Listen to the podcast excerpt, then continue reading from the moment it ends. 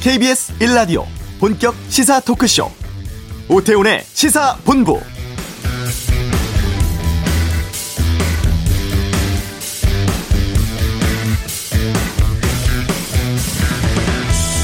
네, 코로나19 4차 유행 확산세가 좀처럼 꺾이지 않으면서 신규 확진자 수가 한 달째 네 자릿수를 기록하고 있습니다. 지난 7월 7일 1200명대 처음 기록했고 그때부터 정확히 30일 연속 네 자릿수 이어가고 있는데요. 오늘도 1700여 명 나왔습니다. 지금 수도권 4단계, 비수도권 3단계 조치 오는 일요일에 끝이 납니다. 정부가 내일 오전에 다음 주부터 적용할 거리두기 단계 최종 확정에 발표할 예정인데요. 어제 의료계, 경제, 사회 분야 전문가가 참여하는 자문기구가 있었고 이 자리에서 다수 의견이 현 단계 유지 입장이었다고 합니다. 수도권 4단계에도 확진자가 좀처럼 줄지 않고 있고 비수도권으로 확산세가 퍼져나가는 게 걱정이라고 하는데 벌써 4주째입니다만 당분간은 현재 단계로 계속 지내야 할 것 같습니다. 오태훈의 시사본부 남북 간 통신연락선 복원 이후에 한미연합훈련이 쟁점으로 떠오르고 있는데요. 이슈에서 알아보겠습니다. 올림픽 스타들 예능 섭외 1순위 소식 또 트로트에 이어서 대세로 떠오르고 있는 국악계 열풍 세상의 모든 리뷰에서 알아보고 2부 각설하고 어제 있었던 민주당 대선 후보 TV 토론의 상황 또 국민의힘 대권 후보들 동향 등 정치권 뉴스에 대한 의견 듣도록 하겠습니다. 도쿄 현지 2부 말미 연결해서 주요 소식도 살펴보겠습니다. 오태훈의 시사본부 지금 시작합니다.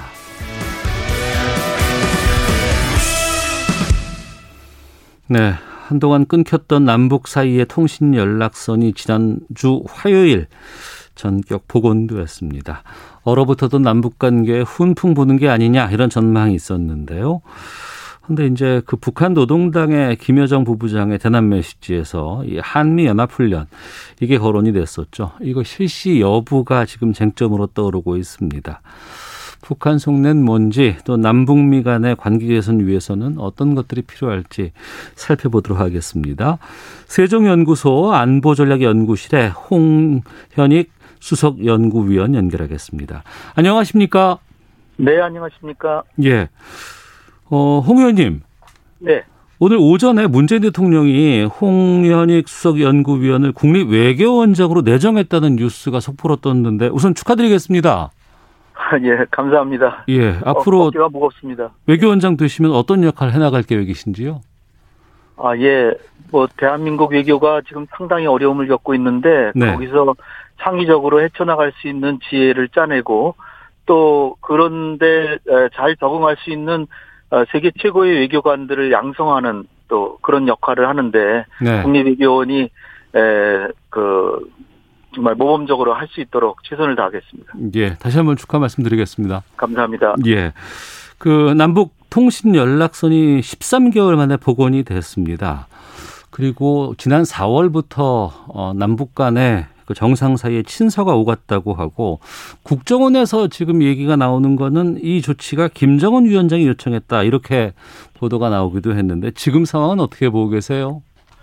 네, 어 김여정 부부장이 그 담화를 발표한 이후에 에, 사실 뭐 지금 여야 간에는 거의 모든 사안에서 어 정치적으로 논쟁이 있어 왔기 때문에 여야 간에 뭐 논쟁이 있는 거는 문제가 안 되는데 네. 정부에서 정부 내에서도 조금 어, 목소리가 조금 다른 목소리들이 나오고 또 여당 내부에서도 완전히 아직 목소리가 통일되지 않은 것 같아요. 에, 그래서 이 문제가 굉장히 그 난감한 부분을 북한이 파고들었기 때문에 음. 우리가 좀 슬기롭게 에, 특히 그 어, 청와대에서 슬기롭게 이 어, 교통 정리를 해줘서 네. 어, 하루 빨리 국내에서 어, 이견이 나오지는 않도록 그러나 그 이 각 부처가 하는 얘기들이 어 전부 뭐 다른 목소리를 낸다기보다는 보다 더 한반도의 평화 안정을 위해서 어 그 한반도 질서를 바꿔 나가는데 각 부서 나름대로 노력을 하는 데서 나오는 목소리이기 때문에 네. 예, 약간의 목소리가 다른 거는 그렇게 큰 타이 상관은 없다. 단지 뭐 한미연합훈련은 해야 되느냐 말아야 되느냐 이렇게 갈라지니까 그 부분은 좀 정리가 필요하죠. 음, 그러니까 통신 연락선이 연결되고 또 서로 간에 뭐 게시 통화도 했고 정례적으로 무언가 연락이 이루어진다는 건 반가운 일이지만 이게 또 8월에 지금 한미 연합훈련과 연계돼 있는 상황이기 때문에 그러면 이걸 계속해서 좀 연장해서 봐야 될까요? 아니면 이건 그대로 가고 또 연합훈련은 연합훈련대로 우리가 논의를 해야 될까요? 제가 보는 견해는요. 네. 지난달에 이제 그 어, 정전협정 기념일 7월 27일이 이제 휴전협정 기념일이잖아요. 그랬습니다. 그날이 이제 그날 어, 통신선이 연결이 됐는데 그때는 어, 이 북한도 어, 이 통신선 연결이 한반도 에서 남북 간의 관계 발전에 기여하게 될 것을 기대한다 이런 식으로 얘기를 했어요. 예. 그런데 이제 그때 이제 우리 정부가 아, 이 통신선도 연결됐으니까 한미연합 훈련은 요번엔 좀 연기하거나 아, 아니면 뭐 취소하거나 해, 우리가 선제적으로 발표를 했으면 전 좋았다라고 보는데요. 네. 근데 북한에서는 그걸 이제 기대를 했던 거죠. 음. 통신선 연결을 했으니까. 네. 왜냐하면은 통신선 연결이라는 거는 우리 정부는 작년, 작년에 그 공무원 서해 피, 피살 사건 있잖아요. 예. 그때, 그때도 그랬고, 항상 우리는 통신선 빨리 연결하자라고 우리의 요구는 상수였어요. 네.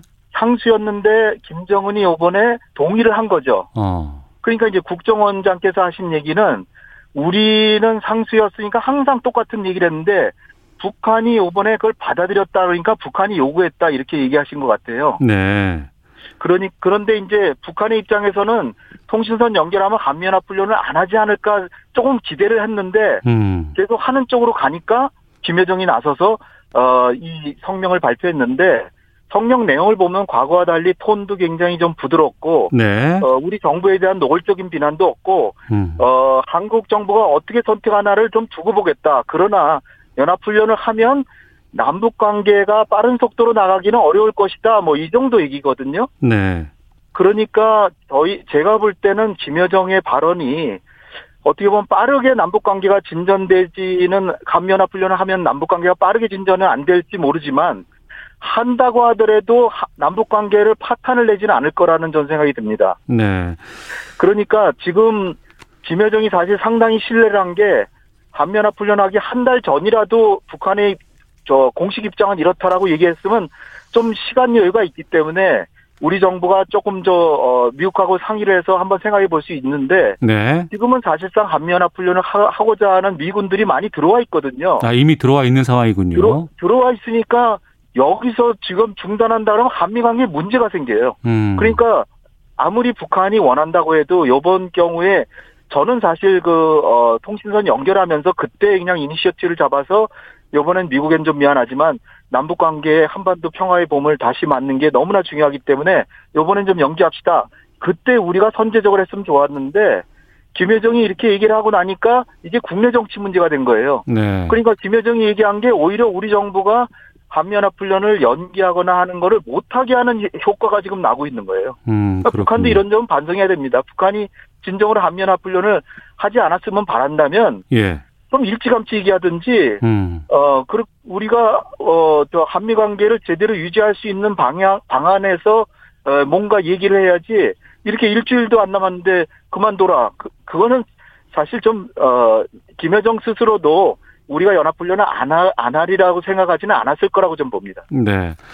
그 김여정 부부장의 그 성명 내용을 보면 지금과 같은 중요한 반전의 시기에 진행되는 군사 연습은 북남 관계 앞길을 더욱 흐리게 할 수 있다. 그런데 말씀하신 것처럼 이 메시지의 톤을 보면은 과거에 강경했던 것과는 상당히 좀 차이가 있어 보이고.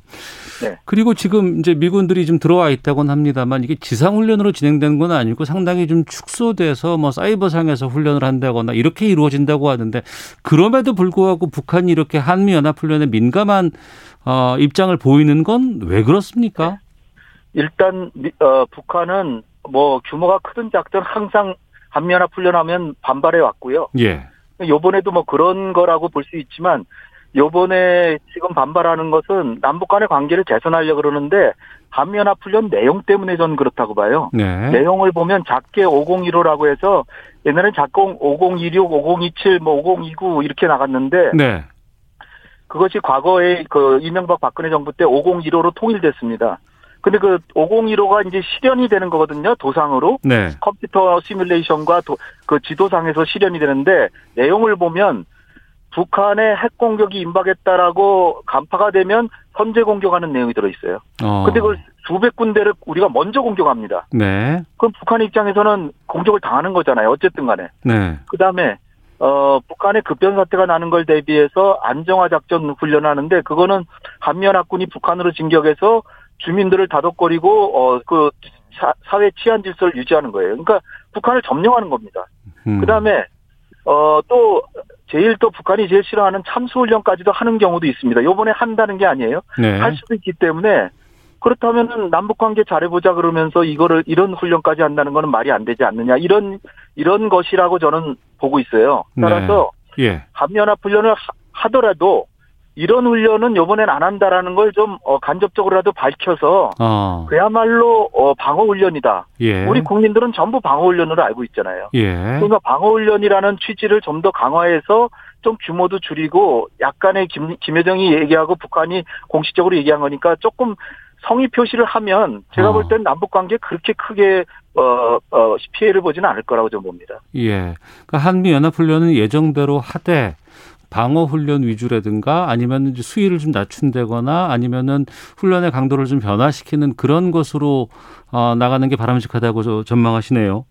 그렇죠. 저는 본래는 한미연합 훈련은 안 해도 된다라고 좀 봅니다. 네. 본래는 음. 왜냐하면 지금 북한의 경제력이 남한의 어 뭐 53분의 1일로 축소됐고요. 네. 그러니까 군사비도 우리가 10배 이상 쓴 지가 10, 10년이 지났어요. 10배 이상 쓴 지가 10년이 지나서 재래식 군사력은 우리가 더 우세하거든요. 음. 그러니까 한미 동맹의 지금의 진정한 의미는 네. 물론 뭐 전면전이 벌어지면 우리 군의 피해를 줄이고 보다 쉽게 북한군을 경멸할 수 있지만 가장 중요한 거는 우리는 어 저 국제사회에 책임 있는 일원으로서 핵을 개발하지 않았는데 북한은 했잖아요. 그러니까 북한의 핵에 대해서는 우리가 방어 능력이 없거든요. 네. 그러니까 북한 우리가 국제사회의 신의를 지키고 미국의 요청에 따라서 핵을 개발 안 했으니까 음. 미국이 우리에게 해구산을 씌워주는 게 가장 중요한 한미 동맹의 역할인데 따라서 이 도상훈련으로 하는 그 어 국지 저- 전쟁에 대한 연습 이런 거는 사실은 어 한반도 평화 프로세스가 작동되는 때는 좀 안 해도 되지 않을까 저는 그런 생각을 하는데 요번 경우는 좀 다른 게 김여정이 일주일 남겨놓고 하지 마라 그런다고 우리가 안 하면은 네. 국가 위신도 그렇고 군의 사기도 그렇고 한미 관계도 그렇고 어. 너무나 피해 보는 게 많으니까 예. 이번의 경우는 하되 좀 수위는 좀 줄였으면 하는 그런 바람이죠. 예. 게다가 지금 우리가 전시 작전권 환수 같은 것들이 지금 중요한 상황인데 이게 이 한미 연합 훈련과 연계돼 있다는 건 무슨 말입니까? 저는 그 전시 작전권 전환은 매우 중요하다라고 보는데요. 네. 사실 그 어, 벌써 한 1, 2년 전부터 미군은 어, 코로나 19를 핑계를 대면서 어, 검증단이 들어올 수가 없다. 코로나 걸릴지 모르고 위험하다. 그래서 안 보냅니다. 검증단을. 네. 요번에도 규모를 줄이고 뭐 하더라도 벌써 어 내년까지 우리 대통령 임기신데 내년까지 그 전자권을 전환할 정도의 검증을 요번에 할 수는 없는 상황이에요. 네. 따라서 요번에 훈련을 안 하거나 한다고 해서 그것이 전자권 전환에 크게 영향을 미치진 않습니다. 어. 물론 훈련을 하면 소규모로 하더라도 전자권 전환에 조금은 도움이 되겠지만 네. 결정적인 거는 아니라는 거죠. 그러나 네. 전자권 전환은 매우 중요해서 차기 정부 초기에 저는 반드시 전자권 전환은 어 우리가 어 능력을 갖춰서 빨리 해야 된다라고 좀 봅니다. 네. 그러면 홍 의원께서 예측하시고 전망하신 대로 우리가 소규모로 어 애초에 그 모든 것들을 다, 어, 다 하는 것은 아니고 한미 연합 훈련을 하되 소규모로 진행을 된다 그러면 이후의 남북 관계는 어떻게 전망하세요? 물론 북한도 김여정이 그렇게 얘기를 했으니까 처음에는 이제 볼멘 소리도 하고 아마 단거리 미사일 발사 정도는 할 거라고 이제 보여지는데요. 네. 뭐, 뭐, 언론에서는 뭐 SLBM을 발사할지 모른다. 또 국정원에서 그렇게 봤다. 이렇게 얘기도 나오는데 음. SLBM 발사는 우리가 예상할 수 있는 가장 큰 도발이고요. 네. SLBM은 사실 북한의 미사일이 제주도까지 날아가는 미사일이 1000개 이상 있기 때문에 우리는 북한의 미사일이 새로운 미사일이 나타나도 아주 새로운 위협은 아니에요. 음. 그렇기 때문에 이 SLBM 잠수함에서 발사하는 미사일은 오히려 미국 연안까지 북한의 잠수함이 가서 북한을 타격할 수 있는 걸 보여주는 거기 때문에 미국을 자극하는 거죠. 네. 그러니까 우리가 SLBM 발사한다 그래서 아주 크게 뭐, 물론 뭐 안보에 좋을 건 없죠. 북한이 자꾸 이런 거 개발하면 우리한테도 해롭지만 그러나 이거는 어, 미국이 미국이 조국적인 협상 태도를 보이는 데 대해서 어, 항의하는 그런 것이다.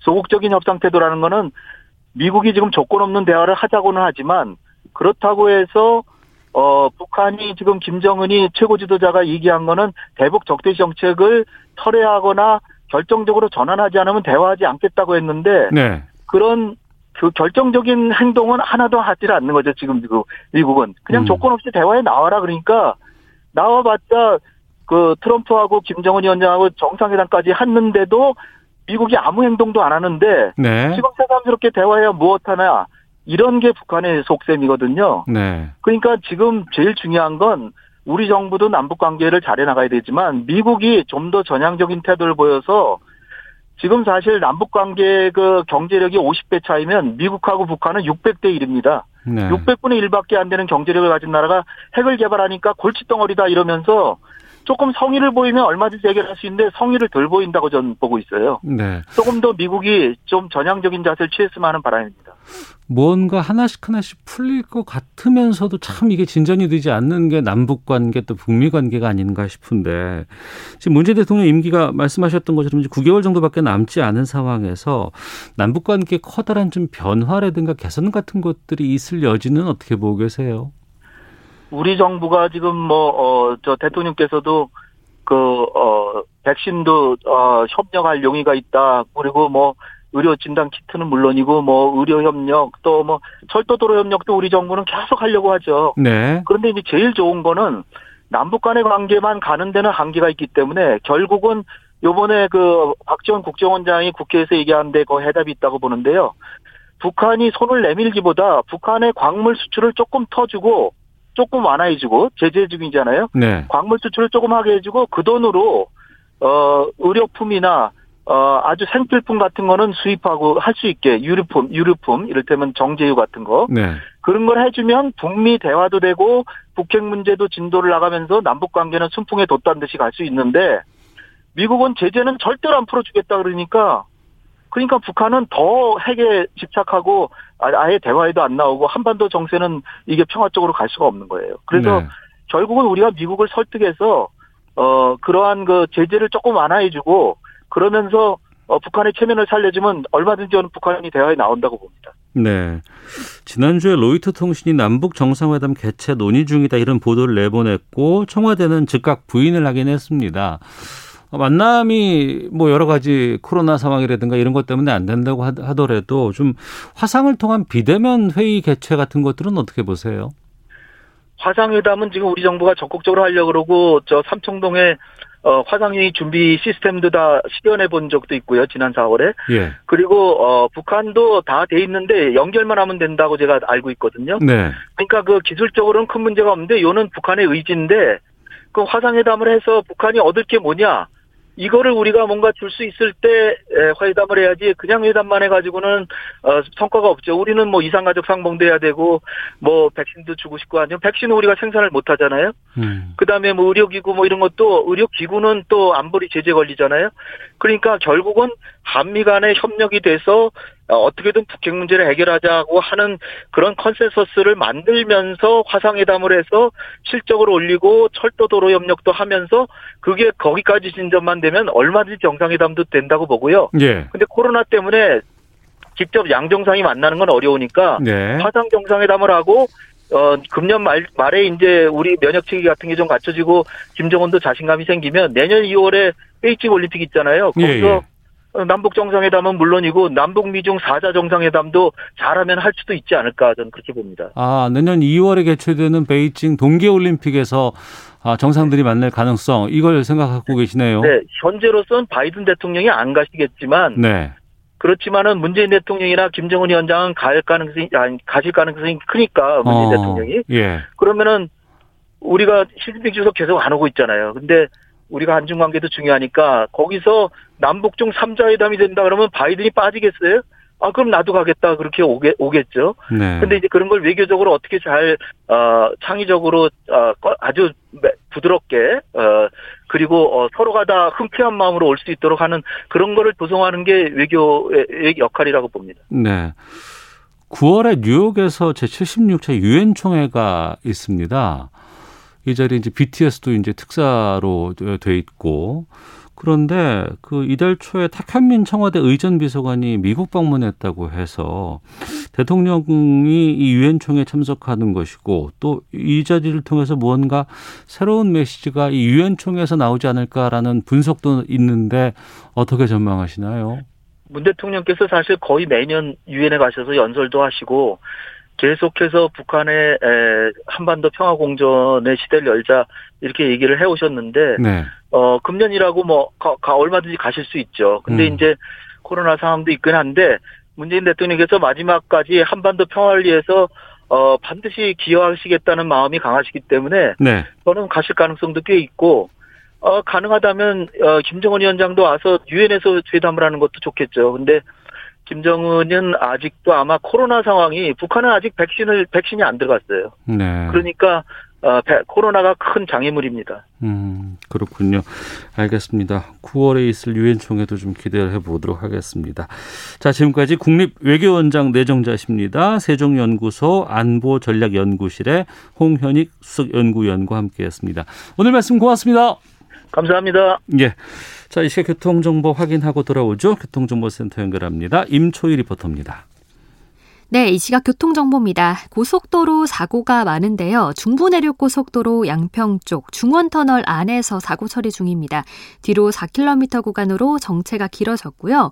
평택제천 고속도로는 오전에 청북에서 사고가 났는데요. 양방향 처리 작업으로 밀리고 있습니다. 지금은 특히 평택 방향으로 많이 밀리고요. 서해안 고속도로는 목포 방면으로 줄포에서 사고가 발생했습니다.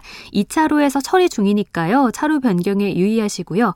경부고속 고속도로 현재 부산 방면은 한남대교에서 서초, 신갈에서 수원 부근 교통량이 꾸준히 유지되고 있습니다. 더 가서는 기흥동탄부터 오산까지 작업 여파받아 정체가 10km 구간으로 길어졌고요. 더 내려가 금강나들목 정체도 작업을 하고 있었습니다. 서울 양양 고속도로 양양 쪽으로는 선동부터 남양주 요금소 그리고 내촌 부근에서 교통량 늘었고요. 반대 서울 방향은 강촌에서 2차로를 막고 노면 보수 작업 중이라 밀리고 있습니다. KBS 교통정보센터 센터에서 임초였습니다.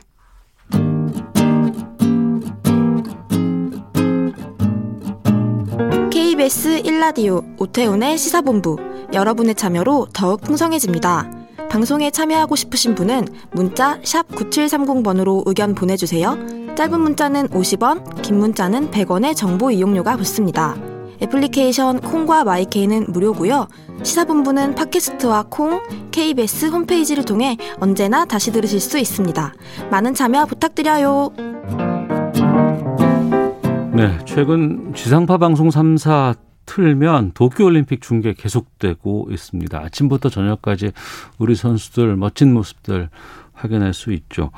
그런데 정작 스포츠 외 다른 분야는 정규 프로그램 결방 이어지면서 좀 주춤한 모양새인데 이 와중에 예능 쪽에서 막강한 섭외력과 새로운 소재 등을 내세워서 시청자들의 시선 붙잡기에 나섰다고 합니다. 사회에 존재하는 다양한 이슈에 대해서 가감 없이 생각을 표현하는 세상의 모든 리뷰에서 이 내용 좀 살펴보도록 하겠습니다. 김선영 문화평론가 전화로 연결하겠습니다. 안녕하십니까? 안녕하세요. 예.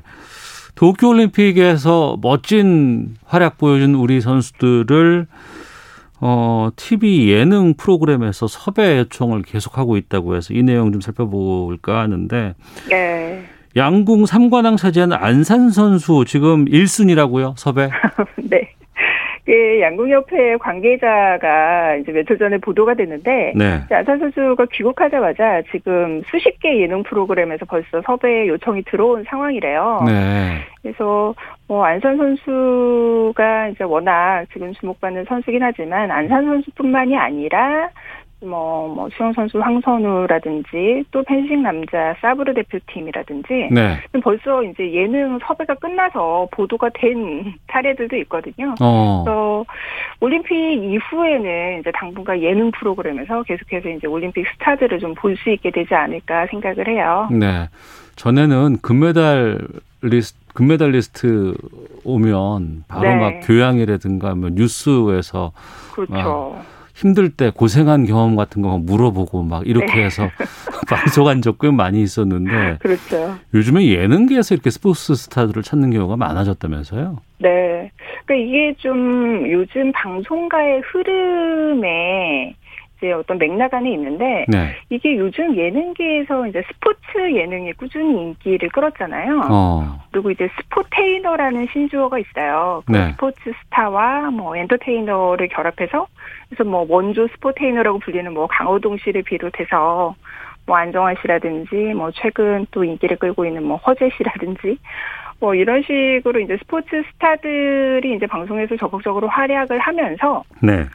좀 스포츠 스타들이 이제 과거에 비해서 좀 예능에 대한 어떤 장벽 같은 거를 낮게 인식을 한 것 같아요. 네. 그래서 사실은 자신의 이야기를 이제 좀 진지하게 풀어내는 게 이제 뭐 뉴스라든지 교양 프로그램에서 할 수 있는 그런 화법이라면 네. 또 예능 프로그램에서는 또 이렇게 보다 자연스러운 형식으로 음. 자신의 또 또 다른 모습들을 보여줄 수도 있잖아요. 네. 어떤 우리가 뭐 국가대표 하면은 흔히 생각하는 어떤 경직되고 엄격한 이런 모습보다 또 자유분방한 모습도 보여줄 수 있고 여러 가지 장점이 있어서 스포츠 스타들도 좀 예능 출연에 대해서 이제 과거보다는 좀 더 이렇게 편하게 생각을 하는 것 같아요. 그러니까 부담 없이 스포츠 스타들조차도 예능에서 네. 섭외가 오면 어 나 이거 괜찮을 것 같아라는 마음가짐이 좀 생기나 봐요 이제는. 그렇죠. 어. 아무래도 좀 그리고 요즘 되는지 대중들이 좀 스포츠 스타를 바라보는 관점도 좀 많이 바뀐 것 같아요. 네.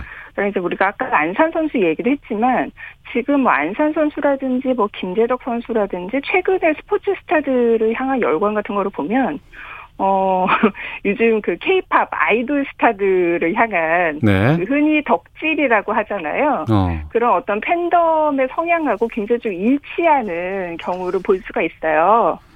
이제 과거에도 물론 이렇게 막강한 팬덤을 거느린 뭐 스포츠 스타들이 있긴 했지만 네. 최근에는 이런 그 올림픽의 인기가 이제 젊은 층으로 좀 더 이렇게 확대가 되면서 네. 어, 이런 스포츠 스타들을 좀 아이돌 스타처럼 이렇게 막 그 덕질을 하면서 음. 좀 아무래도 인터뷰의 어떤 정형적인 그 형식보다는 네. 예능 프로그램에서의 좀 역동적인 모습들을 우리가 아무래도 그 어, 동영상 뭐 편집 자료를 만든다든지 팬들이 이렇게 가공하기에도 더 좋은 형식들이잖아요. 음. 그래서 팬들도 좀 스타들의 예능 출연을 굉장히 선호를 하고 있는 것 같아요. 그러고 보니까 우리 이번에 그 깜, 많은 실력을 냈던 선수들이 네. 과거에 막 어렸을 때 네. 예능의 꿈나무로 나왔던 것들 막 다시 가공해서 보여주고 이런 것들이 좀 많이 있더라고요 보니까. 그렇죠. 뭐, 어. 그, 김재덕 선수는 이제 SBS 예, 영재발굴단 출신으로. 아, 거기 출신들이 네. 이번에 올림픽에 많이 나왔대요?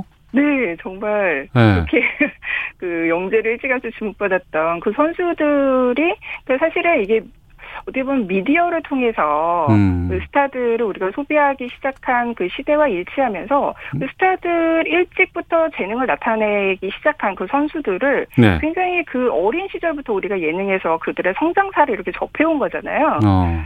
그렇기 때문에 조금 더 지금의 스포츠 스타들에 대해서 더 친숙하게 느끼는 것 같고, 어, 과거의 어떤 그 출연 영상들을 이렇게 이제 막 새롭게 발굴하는 게 유행이더라고요. 영재 발굴단뿐만이 네. 아니라 뭐 탁구 신현빈 선수 같은 경우에는 뭐 무한도전에 출연했던 신유빈 선수, 네, 네, 네. 신유빈 선수는 이제 무한도전에 출연했었던 그 영상이 또 새롭게 발굴돼서 굉장히 유행을 하고 있더라고요. 예.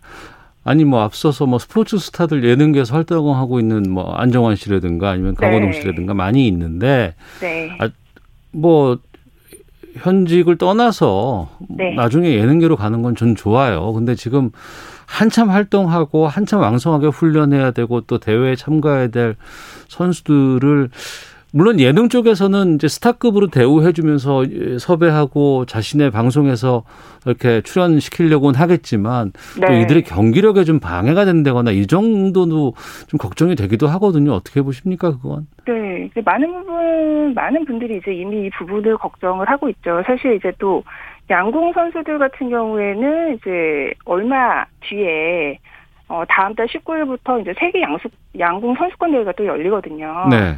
그렇기 때문에 이제 훈련에 들어갈 시기인데 음. 가장 주목을 받고 있는 선수들이기 때문에 네.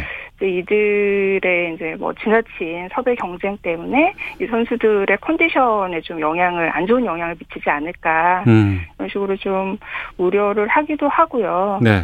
이런 관심이 이제 어떻게 보면 뭐 피인기 종목이라든지 그러니까 예. 스포츠 전반적인 분야에 대한 관심으로 이렇게 확대가 되면 좋은데 그렇죠. 단지 예. 이제 몇몇 스타들에 대한 어. 어떤 일시적인 관심에만 그치지 않을까. 네. 뭐 이러한 우려도 하고 있는 분들이 많이 계시죠. 네. 뭐 협회라든가 우리 주변에서 좀 이런 것들은 잘 관리를 좀 해주셔서 우리 선수들의 네. 실력 향상에 도움이 되는 쪽으로 좀 이게 어, 됐으면 좋겠다는 생각이 좀 듭니다. 네. 알겠습니다. 아, 시사본부도 모시고 싶은 스포츠 스타들 많이 있는데 아, 그렇죠. 저희도 한번 좀 섭외 한번 해봐야 되겠는데요. 네, 사실 대중들도 많이 원하고 있으니까 아, 예, 아, 그럼요. 찾기가 힘든 것 같아요. 아 이번에 네. 감독인 선수들 정말 많이 있고 네. 한때는 뭐 올림픽 보이콧하자 뭐 이런 말도 있었지만 정작 올림픽 올림픽 열리고 나니까 우리 선수들 멋진 페어플레이 정신에다가 올림픽 정신 보여줘서 참 감동이었습니다. 네. 자, 다른 이슈로 좀 가보겠습니다. 요즘 네. 예능계에 또 다른 소재가 급부상하고 있다고 해서. 네. 국악이 대세예요, 요즘에? 네. 그러니까 얼마 전까지는 이제 또 트로트가 굉장히 또 예능의 관심사였잖아요. 트로트 일색이었죠, 한동안은. 그렇죠. 네. 너무 범람한다 이런 음. 문제 제기도 많이 됐었는데 최근에는 이제 우리 소리가 주목을 받고 있어요. 네. 근데 이게 아직까지는 뭐 열풍, 뭐 대세 뭐 이 정도로까지는 아니지만 과거에 이 국악이라는 소재를 본격적인 어떤 예능의 형식으로 내세운 프로그램들이 없었기 때문에 네. 최근에 이제 관련 프로그램들이 여러 등장하는 것만으로도 지금 좀 화제를 모으고 있는데 KBS 같은 경우에도 이제 조선팝 드랍 더 비트라고 이게 우리의 전통적인 국악과 이제 뭐 힙합이라든지 발라드라든지 다른 분야의 음악들을 네. 클로스 오버한 어떤 음악 페스티벌의 형식 프로그램을 이제 3부작으로 방영을 했었거든요, 최근에. 네. 그래서 이런 프로그램도 있고 뭐 JTBC의 풍류대장이라든지 MBN의 조선 판스타처럼 뭐 국악 오디션 프로그램도 지금 준비 중이거든요. 어.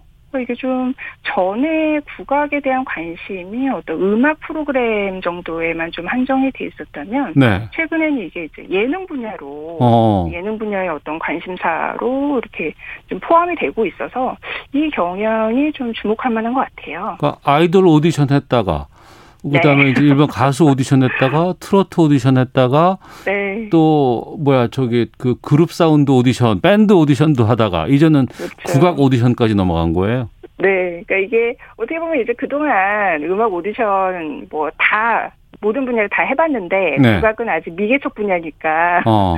좀 새로운 소재로 눈을 돌리자 뭐 이 차원에서 한 거일 수도 있는데 네. 그런 목적도 물론 그런 계기도 있겠지만요. 예. 최근에 뭐 이날치 밴드라든지 뭐 악당 광칠이라든지 음. 우리 소리에 대한 관심이 네. 특히나 이제 젊은 층들이 국악에 대한 인식이 많이 바뀌고 있잖아요. 음. 뭐좀 낡고 올드하다 뭐 이런 생각에서 이제 오히려 힙한 소리다. 네. 우리 국악이 굉장히 새로울 수 있다.